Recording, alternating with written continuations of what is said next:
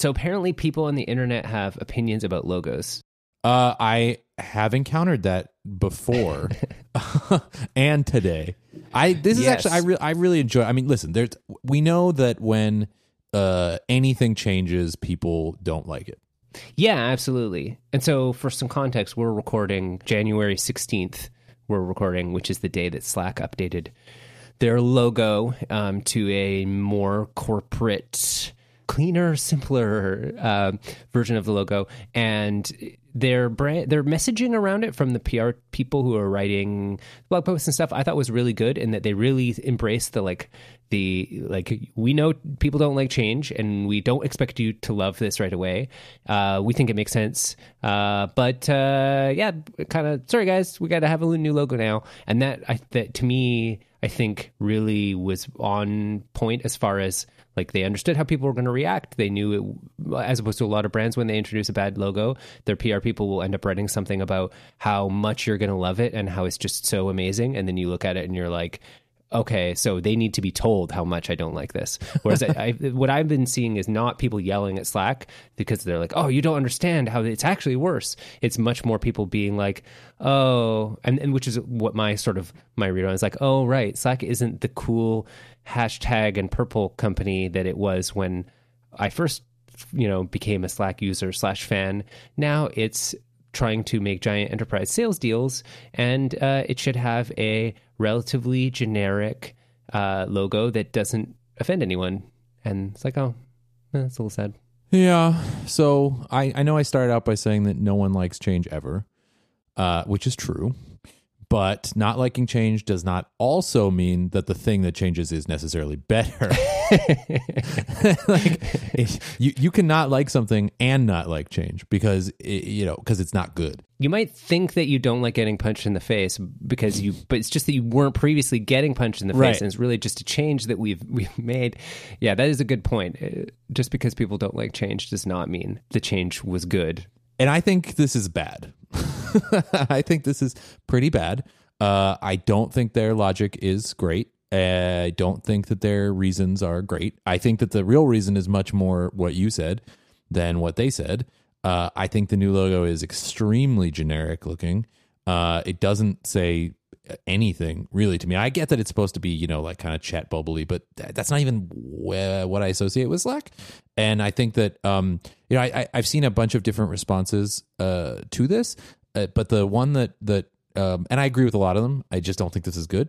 But the one that spoke to me the most was something that uh, friend of the show John Gruber said on Daring Fireball, which is that that that not only did Slack own the S, and not only did Slack own the Octothorpe hash, whatever you want to call it, but Slack owned Plaid for a lot of people. and Yes. the, the proof of that is that they made some socks that I remember very well that were like just plaid. I have five pairs of those socks. Do you and really? They're amazing. Yes. and like that was a thing right and so i just to throw all that away uh for what is to my eye a incredibly middle of the you know nothing i don't know if Brand New's done anything about it i'm curious if they will but just like I'm sure. I'm pretty sure they will. It's pretty big, and there are a lot of people talking about it. My guess Yeah. would be Brand New is the site that we talked about previously that does logo reviews, and they at least do a little blurb. I think often about yeah they'll definitely get into this high profile things. probably next week sometime but like so i just don't i i'm prepared to change my mind but my initial reaction is it looks very generic the icon on the uh, ios and macos don't love it. Uh, and i i don't i just don't think that this was a good idea. But then again i'm not in their boardroom or wherever they're getting told that that this is you know whatever research told them they needed to do this. I i i, I yeah it's a it's you a- have it's a to. Um, so I'll, I will link obviously the this new logo for anyone who doesn't have it in front of them and cares to hear more commentary on the logo for some product they may or may not use. But the the thing that I compared to was the Microsoft logo, which when the, the current Microsoft logo launched, which is the most like in one way like almost nothing. It's four squares in a grid, each are red, green, blue, and yellow, and there's nothing distinguishing about it at all. It, it's it's like a it's like almost nothing like Spinal Tap. Could it be any more black type logo? But over time, like you start to kind of just like, oh yeah, okay, I get it. It's Microsoft. It sort of references the Windows thing. No, but here's here's the difference. here's the difference: is that to your point, exactly what you just said.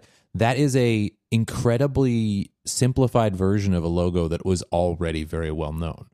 So they had the the going back all the way to God knows when the Microsoft Windows logo was those four colors in kind of like a swooshy thing, right? And so when you see that, it's like the most distilled version of something you already know. So it just it just does enough to remind you of that logo.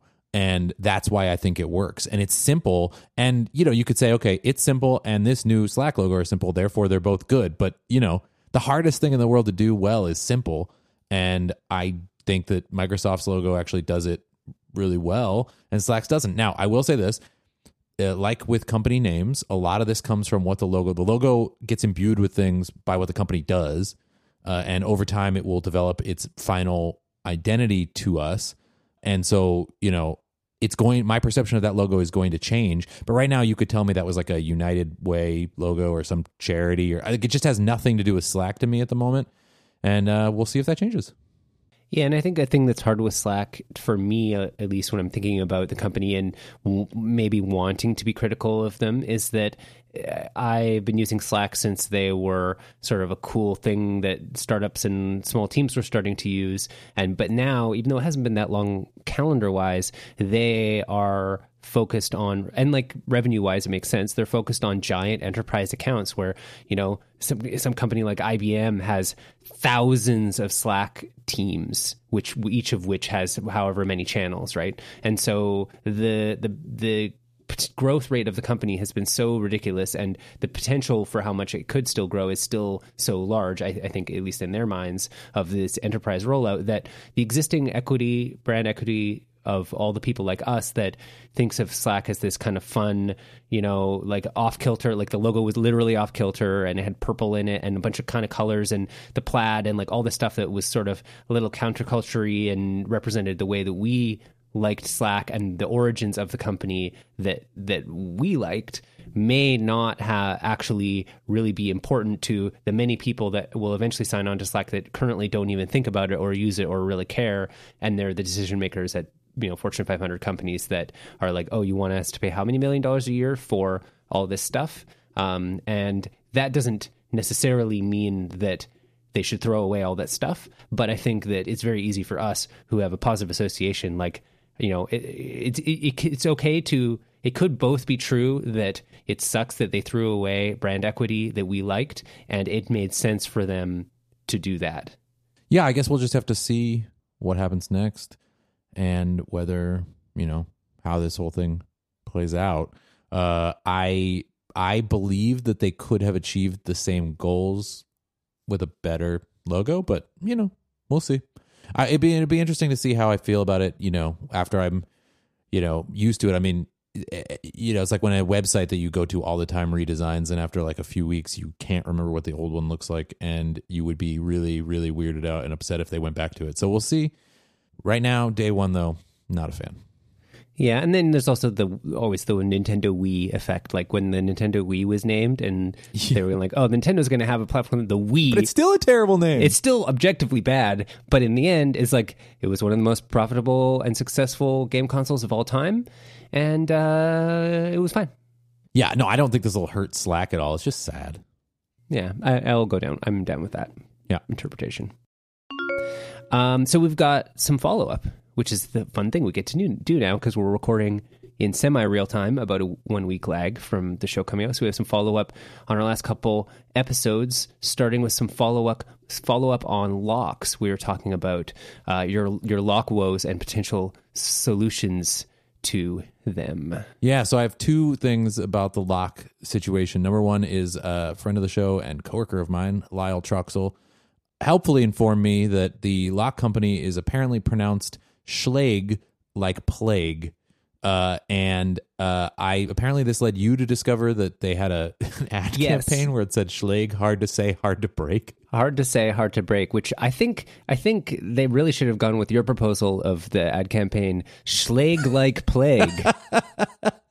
I mean, I, I have to assume that it is actually Schlage that it comes from that because it really must be a German word. But where I'm fully prepared to believe that it is pronounced Schlag. Well, there's so many names that come from some origin, and then like somebody from France comes across, and then their and their descendants they say, "Oh, our last name is pronounced Lecroix." Yeah, to- and you're like, "Well, okay. I mean, you get to pick how your own name is pronounced." Clearly, no, but okay, yes, we'll do that for you. Uh, and then the second thing about the Schlage locks was that I believe it was mentioned that the possible solution to my lock woes was that don't get a, a sort of an August Bluetooth only lock, but get a Schlage lock that also has that you know that has a, a keypad. So uh, you know you're not relying on something as flaky as Bluetooth. And just very amusingly to me, uh, a few days after we recorded, I was. Um, I was I dropped my mother off at home and drove away, and then she called me and said, "Hey, can you come back?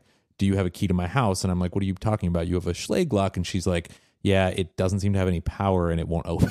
So, so you could still have another problem with uh with those.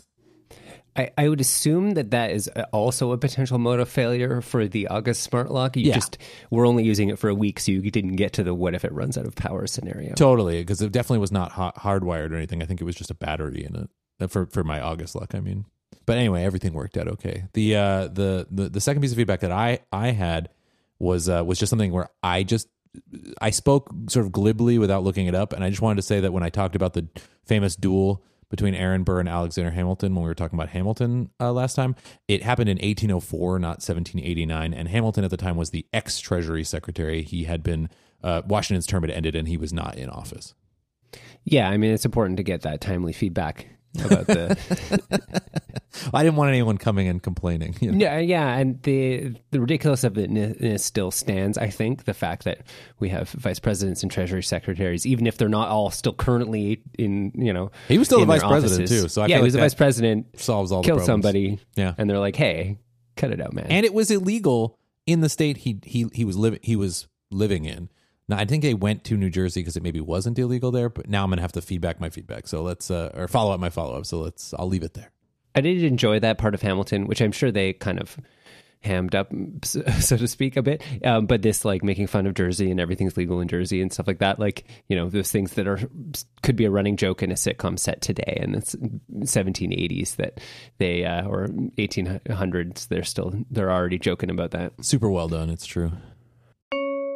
Other piece of follow up, we were humbled, or at least I was humbled, that on a recent episode of Do by Friday, excellent podcast, we won a Golden Friday, which is apparently the who's whom of podcasters, um, thanks to uh, Marco Arment and the the whole crew at Do by Friday for uh, being how you be. That was very fun to to hear us uh, get mentioned on that, and the stats said uh, that some of you joined us, so welcome. Officially also humbled. Uh, officially humbled. Yeah.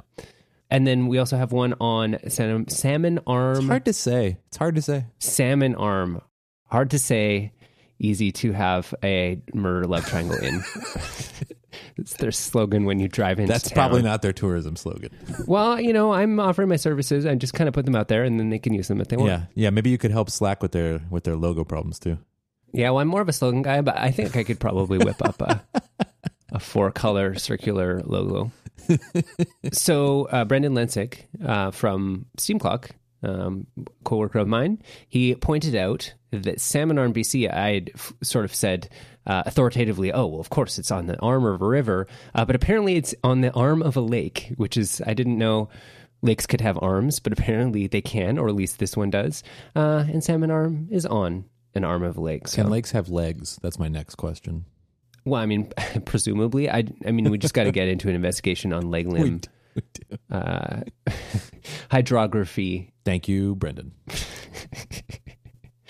um, and then also in episode uh, three, uh, we touched on electoral reform, talking about how British Columbia um, is having uh, was having a referendum on whether or not they should make the uh, electoral system suck less. And uh, a couple folks wrote in um, who lived in uh, or do live in uh, places that have better electoral systems, like uh, ranked voting, things like this. Uh, Clark O'Clark, for example, uh, Australian native, uh, wrote in to inform us that ranked voting is indeed awesome and we should give it a try. And I wish you were giving it a try in BC. I wish we were, but we are not because it turns out if you ask people repeatedly in a referendum whether or not they should change their voting system, instead of over time eventually just acquiescing to the truth that we should have a proper voting system, eventually people are just like, stop asking, and we lost by like 15%. So uh, it does not look like it's happening anytime soon. We will have to wait for other places to be the vanguard of uh, things like voting for the person you want as opposed to the person that will beat the person you don't want and uh, things like that.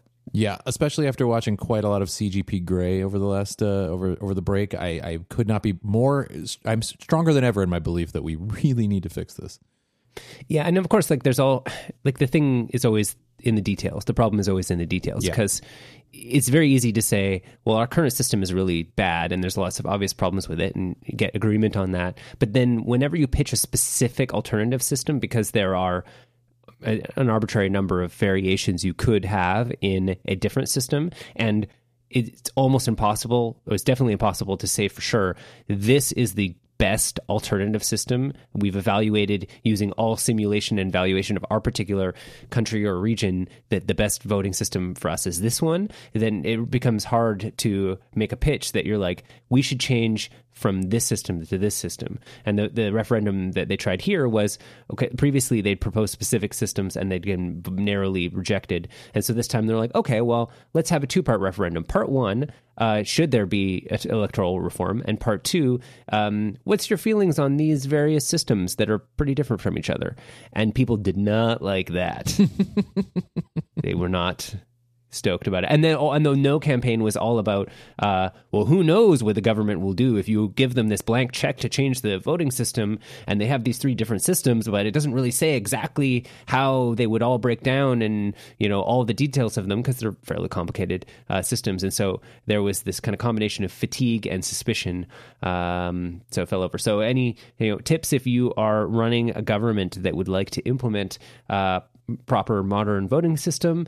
Don't let the people, uh, don't force the people to research all the different systems to vote directly on no, what they should be. Just, just ask, just ask, should we do something better? Start there.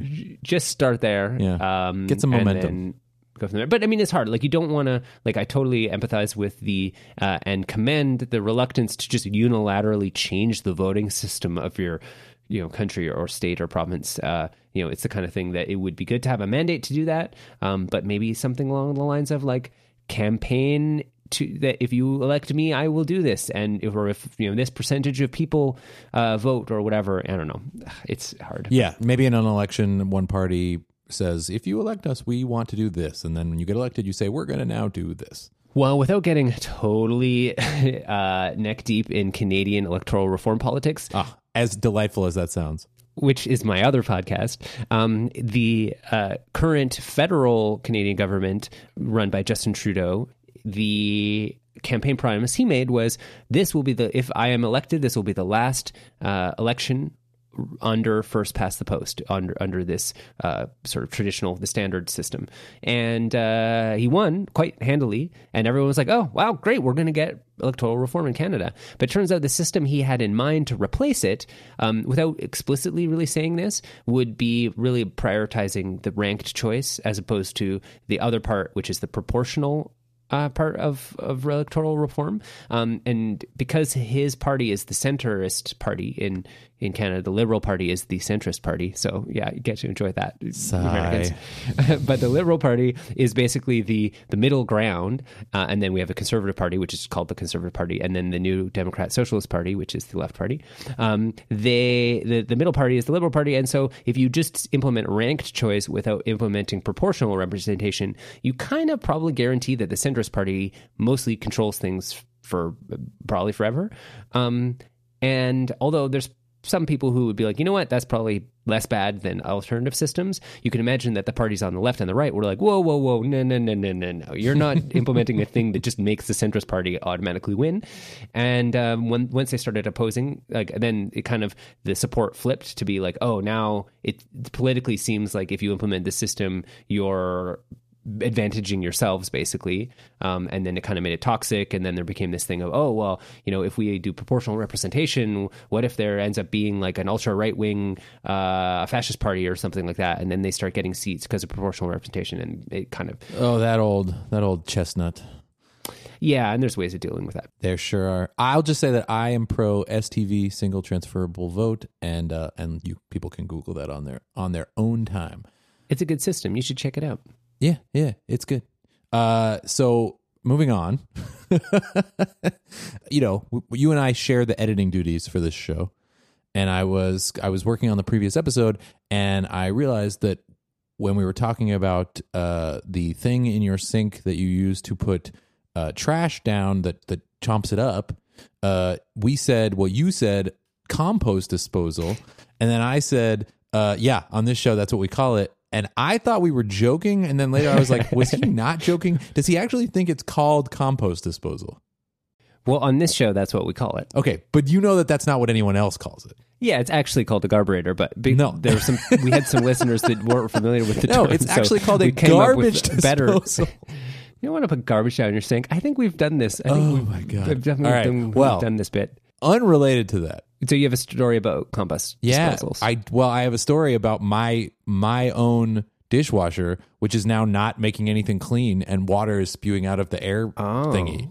well, we talked about that. That could be a problem. a Yes, few episodes back. and it is currently a problem in my house. Uh, have you have you made any steps to attempt to remedy this, or are you just currently sad about it? I tried the reset button. well, and that didn't work. So And that is there- can you unplug work. it somehow and plug it back in again? Uh, I don't know how to plug it and plug it back in again. I did remove some food blockage from at least one end of it, which I thought maybe was the problem, but has not fixed it. So more investigation is needed. Uh, but uh, so far, I have not had any luck fixing it, which is sad. Before I got to the final conclusion, which was that it was the compost disposal in the case of my dishwasher not cleaning things very well, I discovered that you can uh, disassemble a dishwasher a lot more than you think for cleaning purposes. I have seen that. Yes. Yeah, and so I started like because I was going in there like there's all this food junk down here, and it turns out it's because it's not going through the system properly. But um, then it's like, well, it's kind of and it's up in here, and you're like, oh wow, this part comes off, and oh, this part comes off, and like suddenly like all these parts. I mean, it makes sense like you you have to clean it. Um, food gets in there, right? But uh, yeah, so that's also another thing. You- little knobs and things that seem like maybe they were attached, like they actually came off pretty easily. Well, so. let me ask you this follow up question that I think I know the answer to. Uh, do you own the place you live? no, Yeah. No. So neither do we. And I'm a little bit nervous about I mean, I'm I'm perfectly capable and, and willing to, you know, handy things up, but uh, I'm a little nervous about doing that when it's not my thing. Uh, and so uh, the landlord was here today anyway for an unrelated reason, and so I was like, "Hey, uh, this also." And so uh, he is coming back this weekend, and is probably also going to try to tackle that, just because he also agreed with me that he didn't really want me uh, disassembling the dishwasher. That is always a good. Well, I mean, there's the cleaning versus, but yeah, I, I would say definitely. There's a line. There's a line somewhere. There's a line where it's like user serviceful versus this may not come back together again, uh, disassembly. But I, I, that's actually like kind of one of the topics in my sort of fun facts bag that uh, I like to sort of promote and share. Was this, you know, fun fact? Uh, renters can fix stuff in their apartments, and it's actually often worth it. Like it's very common. I find I've rented always, uh, and my most of my friends do. We, we're in Vancouver. You're in San Francisco. We're in cities where I am in Oakland, sir. Oakland. you're in the the Bay Area, um, the San Francisco Bay Area, and we're in Vancouver. Two of the most ridiculous Yeah. uh, housing markets Yes. uh, in the world. Um, and so we rent, and a lot of people we know rent. And so you end up with this mentality that, well, this isn't my place. So, A, I don't want to screw it up and get in trouble or lose my security deposit. Right. And B, I don't own it, so why? Like I'm not responsible for fixing things. Uh, but there's a minimum bar where are you going to call the landlord because this hinge is squeaky? Probably not. Probably not. you know, uh, especially if you're, you know, in our age demographic where the idea of phone calling somebody is Horrific. already like, oh no, Horrific. Well, I mean, the dishwasher's currently on fire, but it'll probably get a go out if we just leave it. You know, we'll watch it, but you know, Just don't look directly at it. don't don't look directly at the It fire. knows. It knows that you're upset with it. Yeah.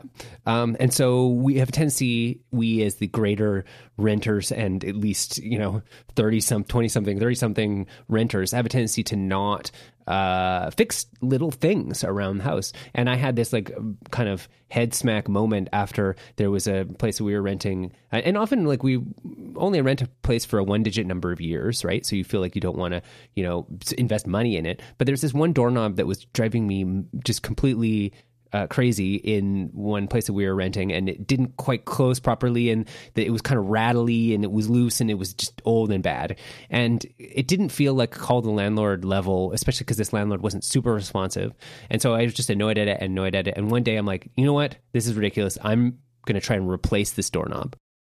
Uh, so I went on WikiHow, as you do, As you do. as as, as everyone does, the number one source of, of tips and important true information, and uh, and saw that you basically just pull it off and you just put a new one on. And so go to Home Depot, buy a doorknob that looks roughly similar to the one that we had before, and it took maybe like something on the order of like 10 to 20 dollars and 10 to 20 minutes and then the doorknob was great. Like it felt so satisfying. It clicked in there really well and then every time i used a doorknob I, it made me a little bit happy. And we lived there for only one or two years after that but i feel like after two to three weeks of that 10 or 20 dollars i got like 10 or 20 dollars and 10 or 20 minutes of value out of a the doorknob working and not being you know bad at its job and then also feeling good every time i use it i'm like oh hey i made this be good No, that is definitely some serious adulting. It is serious adulting Uh, two years seems like a very long time to be excited every time you open a door. Um, so the I, excitement might have like plateaued or like leveled off a little bit or maybe i'm just easily excited it didn't stay constant the whole time. I'm just like, oh my god, I'm just going to open and close this door a few times. But it's satisfying, and and there's also those little things around the house that you know, with just like a budget of tw- twenty dollars or less, and the normal, just generic grab bag of tools that you probably have accumulated in a box or toolbox of some kind, like a wrench, a screwdriver, and like an exacto knife and a couple other things, like without any fancy tools, like you can do like a loose faucet. Like that's a really common one. Is like the the faucet in a lot of bathrooms or sinks in rental apartments over time will get to the point that when you're pointing it around or you're turning it, the whole faucet module will kind of like wiggle, and sometimes it'll leak around the edges a little bit, maybe partially because it's, it's wiggling, and just going underneath and just often just by hand you can do it, or with just a monkey wrench, so just adjustable wrench, just tighten it up, and you're like, hey, it's just competent now and just little things like that. Like it's so satisfying. Just go fix them. I, I'm it, ten year ago me would be shocked that I would a get around to actually doing these things and b like bother or take it on the responsibility. But like once I did a couple, I became like addicted to like making things slightly better. It's it's glorious. Yeah, so I, I think I have a, a, a an odd standard for what I think I want to do, what I think I should do, and what I do around the house.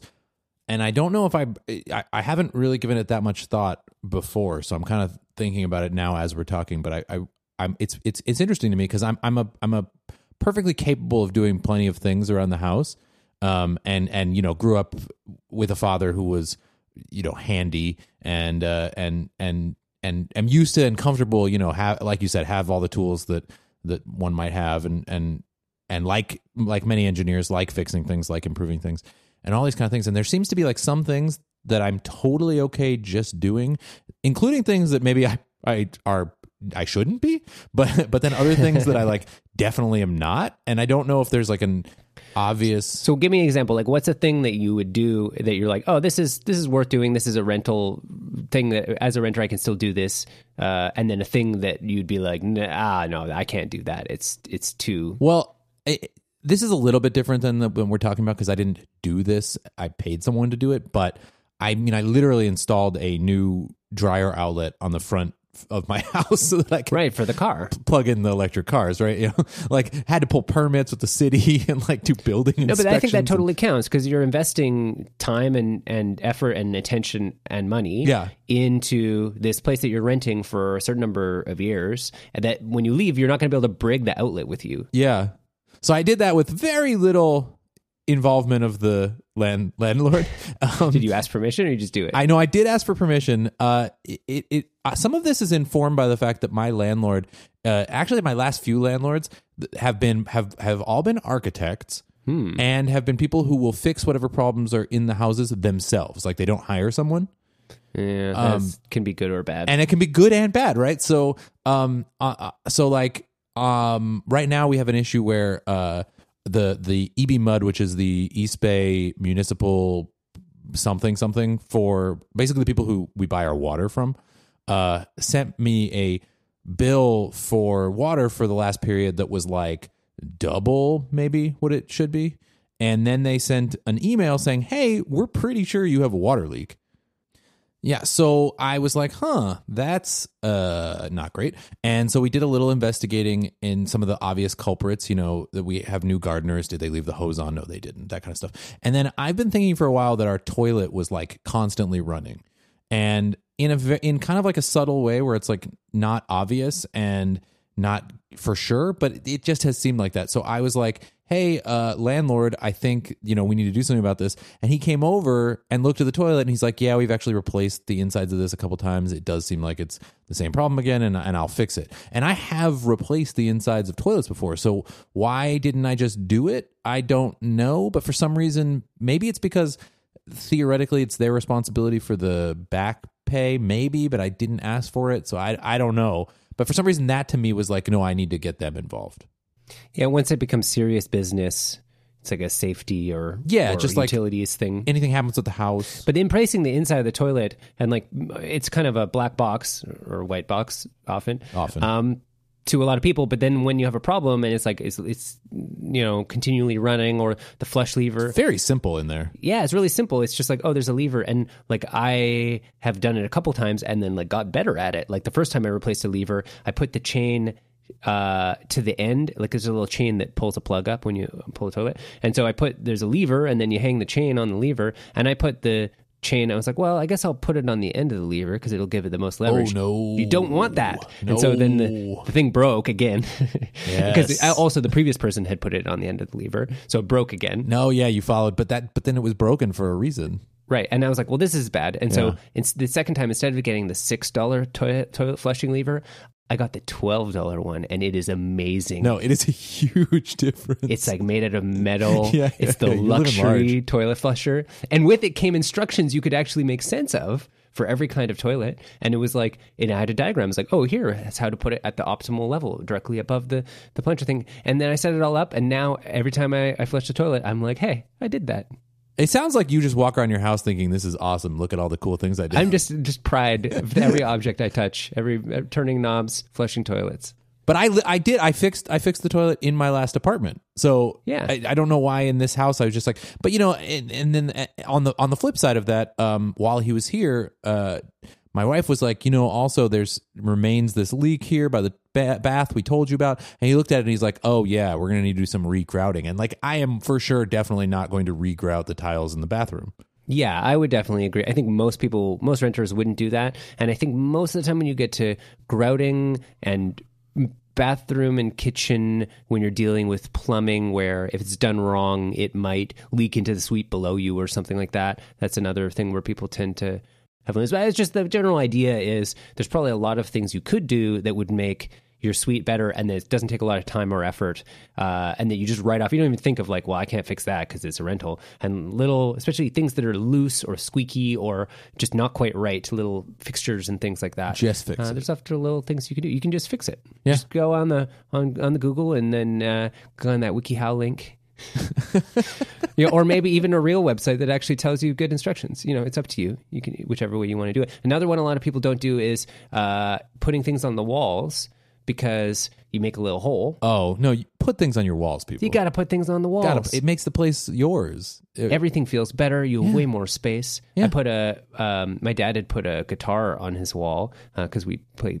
Each of us play guitar sometimes. And once it's on the wall, you see it and then you use it. And then when you put it away, it doesn't take up any space. And so I did that a couple apartments ago. And I was really nervous when we moved because like oh I had to I had to put in little drywall screws. Yeah. Um, to to do it. Um, but then when I took it out, I puttying. just some putty, and then it didn't get painted over. It's just this like No. the size of a Yeah. a nickel of putty. Well, they didn't care. They don't care. The next people are going to put stuff in the walls too. yeah, no, they didn't care. And then they were like, "Oh, looks great. It's awesome. Here's your deposit." I'm like, "Oh," and then I've done it the last two places since then, and no one has been annoyed about it at all, and it's been great. So Yeah, put stuff on the walls, fix your toilets. Yeah. That's great advice. It's great. Yeah. Oh, and then the leaking story. So my not to be a one upper. No, no, um, you, please, you're going to clearly. well, my my stepmom is going to be the one upper because she owns a doggy daycare, and at this doggy daycare, it's on so- sort of uh, a little more rural land, even though it's close to the city, but it's like ten minute drive out and uh, lower density. And so on this big lot, there is this kind of small daycare in the middle of it, and she has always had really high water bills. Um, in Vancouver, um, she hadn't been really critical about it because the previous owner had had it, and it was always it was like a thousand dollars a quarter for water. Um, she doesn't use a lot of water as daycare, but she's like washing the dogs or whatever. And then one month suddenly it's like, oh, now it's five thousand dollars. Oh, wow. There's no way I'm using five times as much, and that's a lot of money to a small business. No, that's a lot of money to any business for something Yeah. suddenly when some when anything jumps by five x. Yes. Um, and so the thing, so immediately she calls the city and she's like, hey, this doesn't seem right. And like, oh, well, maybe there's you know, some, a leak or something, something going on. So we'll, we'll come look. And so they send a guy and he comes and he looks and he looks at the meter and he's like, are you sure you're not running water? And no. And they go in, they check all the taps and everything. And he's like, oh, I'm going to have to get a manager. So a manager comes in, looks around. He's like, does the same dance. Uh, I'm going to have to get a more higher manager. and so they get like the top water guy in this suburb, and uh, he's like, "Oh no, okay, uh, I think we have a problem." And so the amount of water that they had clocked her at was at ten million cubic meters a day. That I I don't really know the metric system very well, but that still seems like a lot. So he said that she was using, or not, like not using, but like somewhere leaking more water than the entire pool complex, which is called Watermania in Richmond, more than the pool complex used. She was her doggy daycare with like two employees was just Just wasted. just consuming somehow. yeah. Um, and so they ended up, and it turned out it was it was just this pipe. It just completely disintegrated at some point under the ground, and it's uh, built on kind of a mud aquifer. So it's just all just Just spilling it, creating more mud, huh? releasing millions of cubic meters, Yeah. millions of millions, many many millions of gallons. And so assume that's like four feet. I mean, so cubic meter would be like so three by three by three. To be eighty-one cubic feet, I guess ish. Okay, that does seem like a lot. and then millions of those. That that's a lot. Yeah. Yeah. So I'm super excited to know what her new water bill is, and I will follow up the show Ten dollars. because it, well, maybe right because she was paying thousand dollars and went to five thousand, Right. and then they're like, you're using more water than the pool complex yeah. is. So. Um, very excited to see, and uh, I'll get you all updated. But yeah, so water leaks. If you're paying a lot for water, uh, check it out. Maybe you don't need to be. Yeah, Fix the league. or don't just assume you're actually using that much water. No, yeah, and I mean this this was again noticeable because it jumped, but I, now I don't even know if the baseline's the right baseline because the toilet's kind of always been a little bit weird. So Yeah, maybe there's a lake somewhere else you don't know. yeah, be really interesting to find out. Uh, well, I have a fun fact for you, Yes. and uh, th- I'm assuming you already know this, um, but I didn't know it until recently, and I'm very excited. So I I thought I would talk about it with you, which is this uh, fun fact: there is a part of British Columbia that is in America. There's a part of British Columbia that's in America. Okay, so my mind goes in a couple places, but my, but like my number one candidate for what you're talking about is probably Point Roberts, Washington. Point Roberts, Washington. Yes, sir. yes. So this is uh, a place uh, in my home state of Washington. And uh, some facts about it. As of the 2010 cen- cen- census, about 1,300 people live there.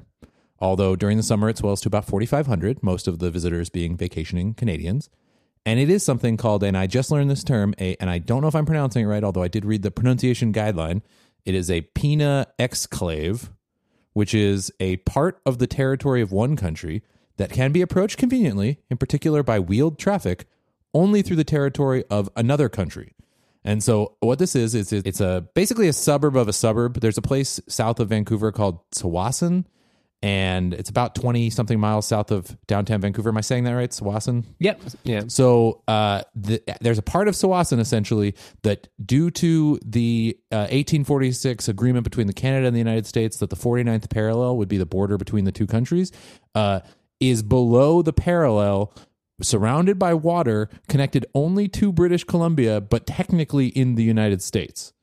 So there's basically this little stub peninsula that's like I don't know a mile across or something like that that just sticks over that 49th parallel and when they negotiated it they didn't know exactly the ground geography but they were like well you know just all the stuff above here and they didn't take in they didn't know that oh you're going to have this little stub hanging over Yeah, so they didn't make this mistake with Vancouver Island, which they could because it's like cutting across by the parallel as well. They let that go down. Yeah, but it's a big stub so they were Yeah. like hey we're going to let Canada keep the stub part Yeah, and we got like the you know some of the Orcas, Isle- you know San Juan Islands or something like that, and you got the Yeah. the Vancouver Island. I think that makes sense. But so and this isn't the only place like this, by the way. There's like some place in a lake somewhere in the Midwest that's like again comically, you know, uh, par- por- a portion of it is is in uh, America that should be in Canada.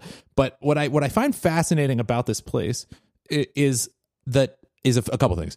Uh, first of all, there have been it's it's mostly uh, a, a good relationship between the citizens of Point Roberts, Washington, and the Canadians in Tsawwassen. But there was apparently an incident during the 1973 drought where Americans put up Canadians go home signs, which is pretty uh, amusing.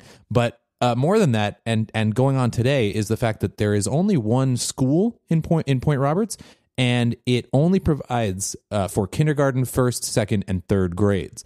And from fourth grade on, all American children have to take a 40 minute ride through British Columbia, past two borders each direction, crossing back into the United States at Blaine, Washington, in order to go to school. I'd be I'd hazard a guess that they probably do not have a lot of families with children in that age that stick around Uh, they do actually, though, apparently.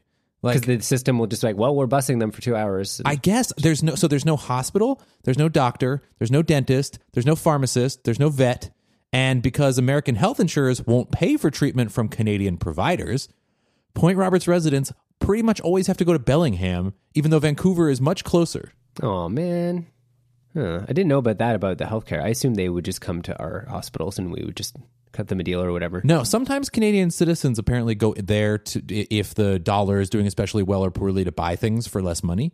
Oh yeah, like all the cheese cartel Yeah. stuff. Like there, well, I mean, there's not a lot of stores there, but a really common thing is, uh, and we do it all the time. Like almost everyone does it. Is go down to Point Roberts to pick up a package because a lot of places, American websites or whatever, will only ship to American addresses. Not even just because they are like being uh, making a big business decision about it, but they just make a web form that only accept. What's your postal code? I need five digits. And it's like, uh, what pick your state from a drop down. And so you have to send stuff to an American address. So there's a bunch of businesses in Point Roberts, and probably like as a percentage of the economy of this little town, it's like probably more than 50% that they have this pickup area where you just send stuff there and you just show up and you're like hey i'm i'm this person or this is the tracking number or whatever and then they charge you a couple bucks and then you pick up your package and you come back over the border Yeah, insane. So residents say that they're very happy with how secure it is there because they they basically have an international border as their you know as their front door. Uh, the, but I cannot imagine. I mean, having gone through the the um, now when I was a, a, younger person, I think we've even maybe discussed this on the show. And when you were younger, like going through the the border between Washington and and and, Vancouver, and British Columbia was not a particularly intense experience. You didn't need a passport even. In no you didn't just driver's license. But these days and blaine is pretty serious and like i cannot imagine doing that four times or, or like crossing borders four times every day just to go to school. Um that that just seems completely insane. Two two other uh, sort of random side facts that I found were amusing about this whole situation. One is that after years of wrangling, Uh, the border rules were altered to allow Canadian tomatoes and peppers to come from British Columbia into Point Roberts, Washington, as long as they're pre-sliced. Which is amazing. That's very like the cheese stuff you told us. I can see why that like, it would take years for someone who could approve that to bother approving that such a specific. okay, okay, okay. For just for points, Roberts Washington, you can have pre-sliced, Pre-sliced. tomatoes and peppers. It's fine. And then uh, until 1988, uh, Point Roberts telephone numbers were in the 604 area code, which is British Columbia, and were served by BC Tel, which is the local telephone company for most of British Columbia. And uh, it led to this weird situation where calls from British Columbia were local calls, while calls from the rest of Washington and the United States were international calls. But that also makes sense, like the way the routing is, like the way the wires, right? You know. That does make sense. What doesn't make as much sense is in 1988 when Point Roberts shifted to my childhood area code 206, the area code for pretty much all of Western Washington, using an exchange at, called the 945 exchange, which meant that they had no ability to make local calls to any exchange in either country, That is funny. which is just Poor Point Roberts. And then the final thing about Point Roberts that I find fascinating is a surprisingly large number of celebrities have lived there, prob- presumably because they were working in Vancouver but didn't have the ability to live in Vancouver. Oh yeah. mhm. But um, Pavel Bure, who was a NHL forward, uh, John Tortorella, who was the coach of the Columbus Blue Jackets for a long time, uh, Nancy Wilson of the rock band Heart. Heart recorded their first album in Vancouver, and uh, two members of the band, including Nancy Wilson, lived in in Point Roberts. And uh, Katee Sackhoff, who was uh, in Battlestar Galactica the entire time they were filming Oh, the yeah, show, she mhm. lived in Point Roberts. Yeah, that makes a lot of sense. I mean, it's also way better if to, if you're going to have to cross the border all the time. It's way better to do the quiet, sleepy one there than going to the big, giant one, Oh yeah, I'd much rather go through the Point Roberts one than the than the Blaine one.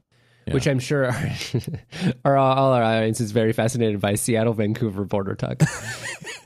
But oh my god, like if you if y- y'all out there, if you know of any other places like this, I mean, I've always found it interesting, like countries that are completely surrounded by other countries, of which, by the way, Canada is one. But um, in general, just this this the weirdness of borders sometimes is is very funny. One I really like is this area in between. So there's Egypt, and then south of Egypt is Sudan. There is two different definitions of the border in between them, depending on like who negotiated and when, and there's dispute as to which one is is valid. And one of those definitions uh, advantages Sudan, and the other advantages Egypt. So of course they both argue as to which uh, which definition of the border is the one true one. But an interesting quirk of that is that uh, the there is an area therefore that neither country claims as part of their country because uh, one uh, you know one will say oh, okay well actually this is the border and that, that's the border but that basically means that neither of them want this little triangle of land in between the two countries that is like one of the only places in the world that no country like wants basically Wow, so it's basically just that place and Antarctica. well a lot of people want Antarctica. Well, yeah, and a lot of people claim Antarctica, but there are slivers of Antarctica that are not claimed by anybody. Yeah. So if anyone looks at that, we'll link that as the Halaib Triangle is the name of this nowhere zone, basically. Yeah, I'm looking at a map of it. That is very, very cool. I did not, uh, or at least very interesting. I did not know about that. It's an interesting kind of like game of chicken because it's like there's this land and obviously there's stuff there, but if you start if you start asserting sovereignty over that land, if you say, "Oh, okay, well, you know, it's here and it's you know, there's some Egyptians live there. I guess we'll like, collect taxes from them and support them and stuff," then you're implicitly acknowledging the borderline that makes that part of Egypt, which then advantages Sudan. So they don't want to do that, and so it's this nowhere land. Crazy. So my I have a fun fact today that I would I kind of think of as an RX fun fact because it's it's, it's a historical.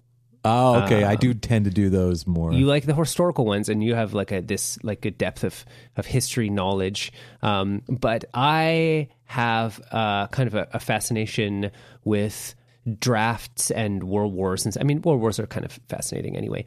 Um, and this led me to this fun fact, or maybe non-fun fact, if you're one of these people.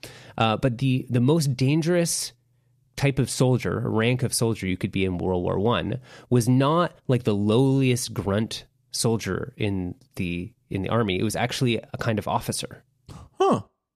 which I did not expect. No, I would have thought, I mean, I guess, you know, maybe the trenches provided protection. Yeah. So what I um, in my where this fact came up is that you know sometimes you're falling asleep, just like anyone does, and you start thinking, "Huh, I wonder if there's a global war and then I got drafted, what would happen?" That is not a thing that thankfully most people think about when they're about to fall asleep. you know, I'm not a big worrier, but every once in a while, I'm like, hmm, I guess I need a plan for this. You know, that's how my worrying works. Is that you know, I worry about something, and it's like, well, I need to fully understand the consequences of what if that thing happened. You know, like, oh, what if there's an earthquake? Well, now I just need to figure out what if is there an earthquake, and I do all the preparation. And it's like, all right, and now I'm perfectly set. Yeah, that makes sense to me. That makes sense to me. Yeah, that's the way my brain works, and then I'm chill about it once it's figured out. And so I had to understand, well, what happens if I get drafted, or what should I do, or should I you know, should I try and uh, enlist to be in a particular thing, or am I too computery or too Oh, yeah. old? It's like, oh, well, if I am already, No, computer is good. Yeah, community seems like a good thing, and I'm also getting old. I'm in my 30s now. It seems like that's good Yeah. as far as I don't want to get thrown into the modern version of a trench. But my thinking was, well, maybe what you'd want to do is like, oh, it looks like there's this, you know, world war is going on, and they're going to start drafting people. Maybe you want to become an officer because you know I have some leadership skills as as a you know a manager at work. Maybe that would be a good way to avoid getting thrown into you know the front lines or whatever. And apparently in World War One, that was a really bad approach because the the first layer. So for anyone not to get too super deep into military organization, but generally there's kind of two groups of people in the armed forces. There's the the officers, which are the people who've been trained for leadership, and then there's the enlisted, the enlisted corps, I guess, and that's the people that is the majority by numbers, and that's the people who are actually just sort of basically just drafted in, and they work their way uh, up, and they're the the most of the people you see in something like you know Saving Private Ryan, they're the privates, you know, Right. Right there in the name. right there in the name, they're the privates, um, and that's the that's the majority of the people that make up the armed forces. Right. And so I think, oh, okay, well, if I would go be a leader person, then then you know that seems like that would be safe um, in this made up. A leader person. Sure. I think that's the technical term. Sure, right? The leader person, because you know I'm obviously extremely well qual- qualified for my understanding of being ready to be in the armed forces and lead them. Yeah, yo, you've proven to me. I've got all the terminology terminology correct. Yeah, you're right there. Um, so, but it turned out that at least in World War One, that what was happening is that they had all of these schools that um, you know were you know universities and stuff like that, which of course are seen as as teaching leaders to get ready for uh, initially the war for industry and then now for the war. And they were all taught that how honorable it is to uh, be brave in battle and uh, to dying dying for one's school is an honor, said one of the, Okay. the students graduating from these schools at the time, right? And so it's very like Disagree, I'm going to say, but fine. yeah, I mean, I'm not, you know, dying for anything. You know, maybe maybe some things. Not my school. It's not. uh, You know, well, I'm not. just yeah, definitely not my school. Um, but there's this this um, perception that uh, they were really well they were really well prepared um, to lead these people into battle, and especially in World War One, leading people into battle was literal leading. You were at the front. You were at the front. You were expected to literally lead the people. Um, Yeah. And when you're leading a charge during trench warfare, and you're obviously an officer, Right. but you're not experienced enough to like know how to do it well. Uh, apparently, the there was a span where the average life expectancy of an of a junior officer on the Western Front was 42 days. 42 days? Yeah, it's not very long. No. No, not not long enough to figure out how to not suck at being a junior officer on the Western Front. No, I feel like day 40, I'm like, ah, I'm starting to figure this out. And then, ooh. like I can put my boots on properly Yeah, now. and yeah, yeah, yeah. I just figured out where all the, you know, the toothpaste is or something. I don't know what you do. I've learned not to salute Lieutenant Dan, and you know I've got all my the basic stuff you learn on the first day down. Dang, now. that is a throwback reference. Ah, it's a good movie, man. Is it? Yeah, Okay. All right. We'll keep that for it's another good. time. It's just it's not okay. Have you watched that in the last uh, many Uh, years? I don't know. Maybe not in the last ten years. Is Yeah. it? Has Forrest Gump become inappropriate or No, I don't know about that. I just, I'm not sure that it holds up. The problem with the problem with, sometimes when we talk about movies is that you know so many movies that are very good in like the artistic masterpiece way. Yeah, but I don't, I'm not judging it against those. Well, I don't know. Are you sure you're not? Yeah, no, Because, no, like, no. For sure, I'm not. Because like Forrest Gump, I think I don't know. Maybe I'm maybe I'm in a little bubble of people who are not critical enough of of the stuff they watch. But I think Forrest Gump is like you know again, uh, Steven Spielberg, Tom Hanks. Yeah, it's uh, like wait, Steven Spielberg. No, uh, is it not? nope. What's Robert Zemeckis? no? Uh, well, you got to give it Tom Hanks though. He's always fun to watch. I think that the thing with Forrest Gump you do have to give it to Tom Hanks. That's true. you have to give it to Tom Hanks. That guy. No, you for sure Um, do. You for sure do. and and the thing with Forrest Gump is, or at least I classify it as one of those movies that, you know, it's not the movie. I don't know if it's people's favorite movie or the movie that is most important, but it's just kind of like, oh yeah, there's a bunch of good stuff in that movie. It's kind of like it makes me happy to think about that. Mm. I don't know. I, I listen. First of all, no, I am not judging it. You got to judge things against things that are their peers, right? Like if you're going to judge things. Because so what's a peer? What's a peer of Forrest Gump that you think is that is like a better version of the same thing? I don't know if there's any other versions of exactly that same thing. It's a it's a pretty I'm like, I'm not asking for an Unique. alternate movie that follows a man through No, each but, like, decade fun- as he accidentally gets fun comedy dramas from 1994. I don't know. I would have to do a little bit of I would have to do a little bit of thinking, but I just feel like it's not gonna be high on my list. Like I, I mean, it's not a bad movie. It's it's fine. It's just a little like he's just everywhere all the time. That's his know? thing. Some of the some of the I don't know. He meets all the like- presidents. Yeah, and uh, the special effects have not held up well. He inspires almost every cultural movement. Yeah, yeah. He, in America. every single thing that has ever happened that's mattered during his lifetime is is thanks to him. And now I'm going to go back and I'm going to watch Forrest Gump, and it's going to be like Dumb and Dumber level of. no, but like uh, I don't know. I feel like you know if you look at the uh, movies from 1994, it won Best Picture. I definitely think that should have been The Shawshank Redemption. I'll agree with that. Yeah, uh, and you know I just I, I just don't think it it's held up that well. It's a it's a perfectly fine fine film. Don't hate it. I like Four Weddings and a Funeral better. That's also 1994. Uh, most people like Pulp Fiction better. I'm kind of less interested in Pulp Fiction than most people I know.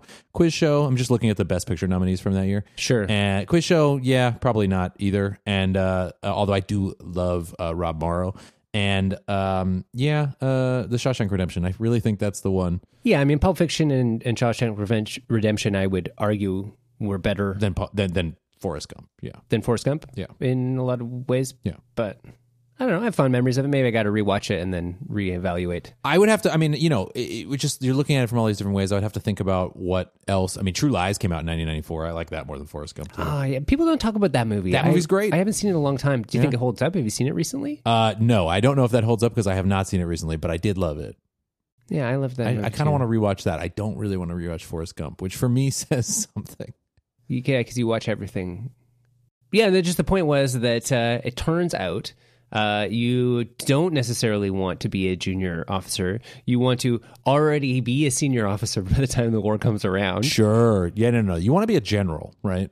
Uh, yeah, if you're a general, you're probably not like going up over the trench or the philosophical equivalent of the trench in in our future war. Yeah. So whatever the war was that like had the least number of casualties, you want to have become a general because of that one, Yeah, and then yeah, be and then there for the bad one. roll on to the next one. I, I think that happened in the Civil War a lot, by the way. I, I think a lot of a lot of generals had come out of the like Mexican American War and some of the other wars Sure. in the previous reasonably re- recent era, which were not like the technology hadn't gotten there. So the Civil War is one of the bloodiest wars, uh, certainly in American history. I think it's the bloodiest war. Um, but uh, if not, it's one of them. Just because the the tactics were shockingly behind the technology. Yeah. So they were using like tactics for when people are like facing each other in a Revolutionary War type scenario, but then they were using weapons that could accurately hit from much much farther away. And so like just and the medicine wasn't great either. So just like a crazy number of people died very needlessly. I mean, all war to a, a large extent, but that war especially, a lot of people died just because the tactics weren't great. And I think that was like where that started. So there were probably people who were in previous wars right before that where they didn't have that level of casualties and then were generals by the time the Civil War started. Yeah, and all this might be moot because if there really is like another world war, that I don't know if There's not going to be trenches. sheer the quantity of people that they needed or could make use of may not scale in the same way anymore, Right. given the weird new realities that we have of modern times. Um, and so, what you do want to do is, uh, if you are a tech person or other productive member of society, and you want to not be thrown into the uh, the virtual trenches of World War III, uh, work for a company that does contracting for the military, and then uh, you apparently you'll be pretty good. or or start one or be involved in one in some All way, right. or you know, Good to know. so you do the war profiteering thing instead Yeah. of the uh, you know trench warfare. So it's an official fun fact tip. Okay. Okay, so I have a, I think this is a small one, but it kind of follows the theme of of fixing stuff and putting stuff up on your walls uh, from before, which is uh, you know in adulting corner, uh, as we'll call it on the show. Um, so a common thing you're trying to put stuff up on your walls, and you got to find a stud in the wall. Um, I I have had to do that. Yes. you have to do that. Uh, well, you don't have to. You could put in a drywall screw and then uh, screw the thing into the drywall screw, but that's more annoying and it makes a bigger hole and it's a little more intimidating if you're like, uh, I'm a renter. I don't normally put things in walls. You want to ideally uh, nail something into the actual wood behind the wall instead of into the into the drywall, which is only like a, a few millimeters thick. So you want to ha- find a stud, which uh, you can use a stud finder, which is these little uh, plastic things you can get for like ten or twenty dollars from Home, Home Depot or whatever, and you you, you just um, you pick it up. It, they're designed for you to to put them on your own self and have it beep and then say, ah, look, I, I found a stud." That's the kind of main purpose. But you can also put them on the wall, and sometimes sometimes they find uh, the the beams of wood under behind the wall. But in my experience, it's pretty common that they'll they'll get false alarms and they won't pick things up, or they'll be give you kind of confusing results if the wall behind it doesn't actually line up to exactly what um, you know. There's maybe wires behind there or other things, and so. Do you think you get more false positives or false negatives? I think I get more false positives. It tends to on the side of beeping when there isn't actually a stud there. Okay. That's a yeah. They should do it the other way, but okay. Dear Stud Incorporated. Um, I really hope that's the name. Uh, so uh, something I found on WikiHow or something uh, similar uh, that has been super useful to me. I Uh, think that's the only bookmark you have on your on your computer. I just mentally, anytime I Google a thing and then some website full of ads tell to teach me a thing, in my mind I just file that as having been on WikiHow. Oh, it's just WikiHow. bonus points if there's like a bad illustration. Um, and so, but if, if you are not quite sure where the studs are, the walls generally uh, have vertical wooden slats. The studs they're vertical and they're fairly evenly spaced. And so, most places you have uh, baseboards around the bottom of the wall, and those baseboards will virtually always, or if they're done competently, uh, will have nails in them where the studs are. And so you can actually lean down and peer at your baseboard, and you'll see holes evenly spaced, you know, but a foot or two apart or in that range. Uh, that even and that's the spacing of the studs, and you can find out, oh, there's a stud here, and then trace up, and then uh, it's worked for me so far. It's a pretty good little hack. So the stud stud finder you can use, and that's great. But if it's not working, uh, then uh, check out the the stud the stud holes in the baseboard. Yeah, that's great. See, here what I thought you were going to say was that uh, you could measure like how many inches between. Yeah, they said you can do that, but I'm I'm not going to do that. No, A, it's probably not going to work, and B, you're going to screw it up, and C, uh, You should not do that. and D or whatever letter we're at, um, it has changed over time. So you would need to know exactly when your house was built and who built it and all these other things because like it's mostly and if they did it right, and if there's a window there, then they'll do it differently. Yeah, it's no good. Yeah. It's mostly 16 inch on center these days, but it used to be 24 or 12 or like old houses and they didn't necessarily conform to different, th- you know, like you just don't, eh, most people, unless it's pretty recent construction, that's not a good thing. But that, I, this, this thing about the nails, I, I had no idea. That's really cool. Yeah, and then you can just save the stud finder for finding yourself.